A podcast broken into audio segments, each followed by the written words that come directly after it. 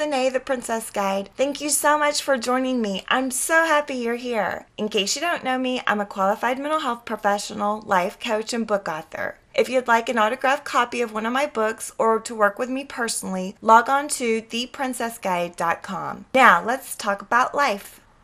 Before we get started with today's reader question, I just want y'all to know that I love hearing from y'all. So, if you have a question that you'd like for me to answer in a future episode, there are several different ways that you can submit that, and all the information you'll be able to find in the description box.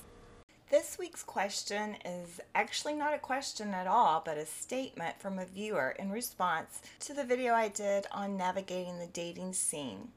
I needed to address this. The commenter said, I have not gone on a date in over 20 years. I'm over 40, but not 50. Regardless of what happens in life, with myself or outside me, never, never will I date again. Never. I get it. Like I've said before, dating can be really crappy most of the time. I think part of the reason is because society has changed so drastically. I also think that it's harder when you're very clear on who you are and what you want. Accepting poor treatment and no manners becomes intolerable. My response to this comment is the same thing I'll say to you.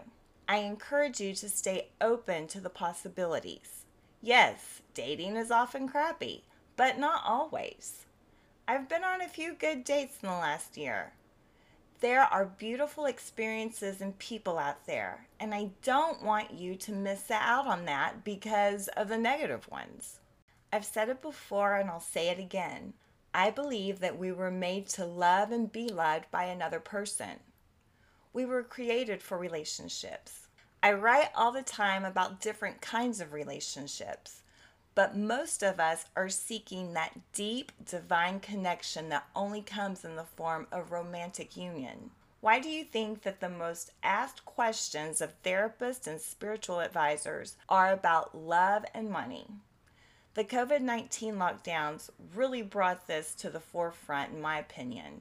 It was reported that dating app signups skyrocketed in the beginning of the lockdowns. Pre lockdown, researcher Gunny Scarfo, writing for Fox News in 2019, shared the findings of her research.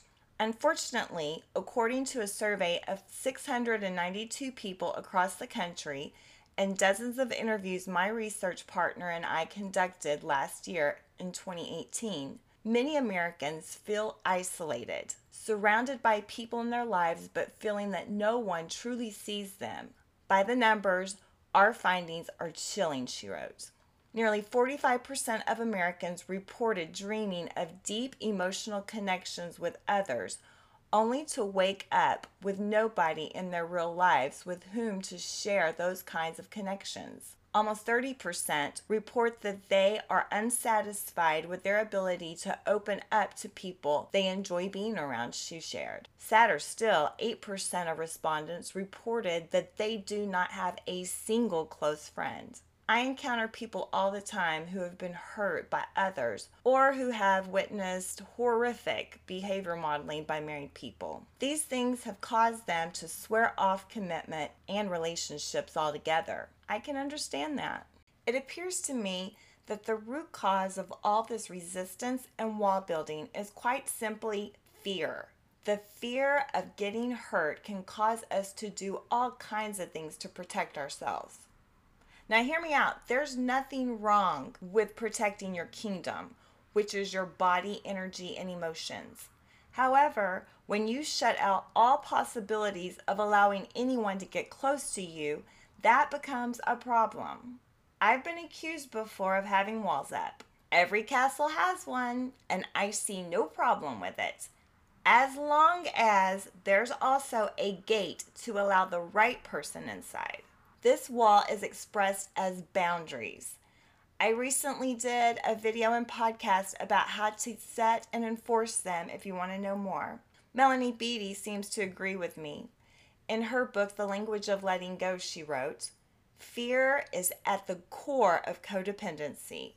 It can motivate us to control situations or neglect ourselves. In case you're wondering, shutting yourself off from dating for years is both controlling and neglecting yourself. I'm all for taking dating breaks, especially after a disappointing breakup. However, those should only last a few months, not decades. Sometimes you need to do the intense internal work that requires you to shut yourself off from the rest of the world. It happens.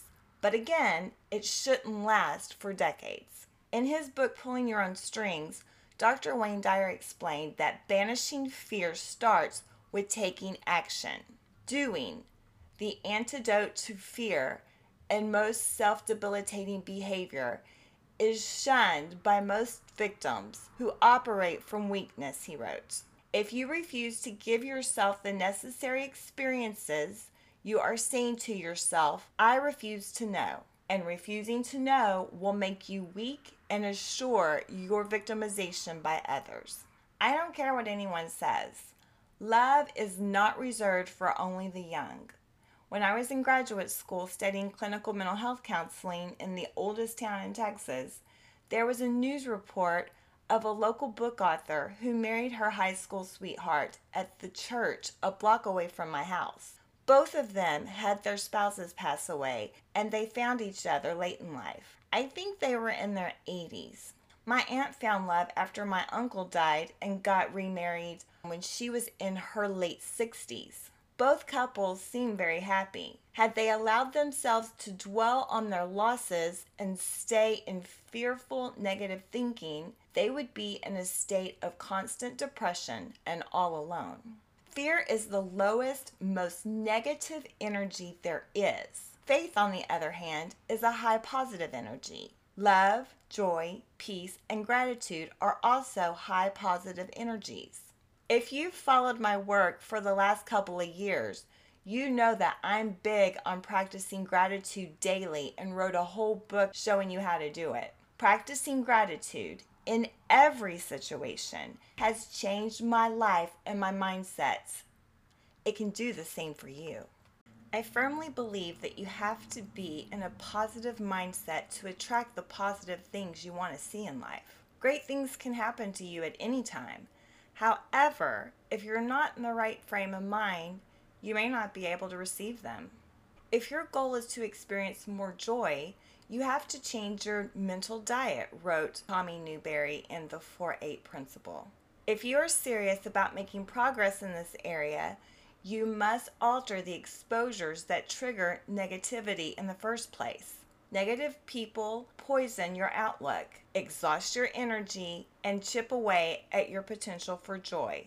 Become alert to who is lifting you up and who is pulling you down. This simple recognition raises your guard and reduces the spread of negative attitudes, Newberry wrote. I absolutely agree with him. However, the only way you can truly know if you're dealing with a negative person is to meet them by going on a date. Sometimes you have to take a break from broadcast media, social media, social gatherings, and from negative people in general. I know that I have to put myself in a time out when certain people are draining my energy and causing me to think negatively about myself or life as a whole. While we may need to take a break, we can also allow a break to become our lifestyle, meaning we should only take a break long enough to rejuvenate our energy and mindsets, then get back out there. At the very least, we have to get to a place mentally that we are willing to be open to the possibility of having someone in our lives. T. Harv Eker reminds us in his book Secrets of the Millionaire Mind what psychology has already proven. Thoughts lead to feelings, feelings lead to actions, actions lead to results. You were taught how to think and act when it comes to money. And I will add love, life, and everything. He continues These teachings become your conditioning, which becomes automatic responses that run you for the rest of your life, unless, of course, you intercede and revise your mind's files, he wrote. Now he's talking about money, but this advice applies to love and every other part of life. We must control our own minds. I wrote a chapter about it in my first book and still plan to write an entire book about it. I can tell you that manifesting is real. I do it all the time and have done it my whole life. It doesn't always happen exactly when I expect it to or how I expect it, but it does happen, and sometimes exactly the way I wanted, as quickly as I wanted it. That only comes from being in a positive, receptive mindset. The opposite is also true. When you think and speak negatively, that's exactly what you get. Newberry offers an interesting technique that can be used anytime you have to be around a negative person, but it could be especially useful for going out on a first date. He calls it the Oreo cookie technique, and it basically goes like this Before going out, give yourself ultra positive exposure. He recommends exercising vigorously, talking with a positive friend, meditating, praying, or reading something inspirational. Next, go into the date with a full tank of joy, as he calls it. Follow the encounter with some extraordinarily positive inputs. Translation Do something that makes you feel good. I would advise you not to dive headfirst into a tub of ice cream or a bottle of alcohol. a really bad date or being stood up can make this option tempting, trust me. But try to resist because the consequences could be pretty bad. It's my opinion that no person is worth getting fat over or having a hangover for. There's a lot in life we can't control, but the one thing we do have power over is ourselves. We can control our thinking, stop negative thoughts in their tracks, and replace them with positive ones. We can also practice loving ourselves first in a healthy way so that we are more able to love someone else. And we also need to give people a chance because there are some wonderful people out there that are ready to share beautiful experiences with us. We can let go of past disappointments and fear of future failures and open ourselves up to dating again. I'm not suggesting that you jump into a relationship with just anyone, but I am suggesting that you be open to having new dating experiences. Make them as fun as you can for yourself. Find something to feel good about or just laugh at anything that doesn't go according to plan. When you have a bad date, just brush yourself off and get back out there. Live in the moment and enjoy the good dates. They do happen even if you don't end up living happily ever after with the person. The memories of those good dates will carry you through to the next one. Thank you again for joining me. I am so grateful for you and I appreciate you spending your time with me. If you found this helpful or insightful, please share it with your friends and join me for another episode soon. Remember, if you'd like to have the princess guide you and have me work with you personally, log on to theprincessguide.com. That's theprincessguide.com. Until next time, keep your crown on and stay on your throne.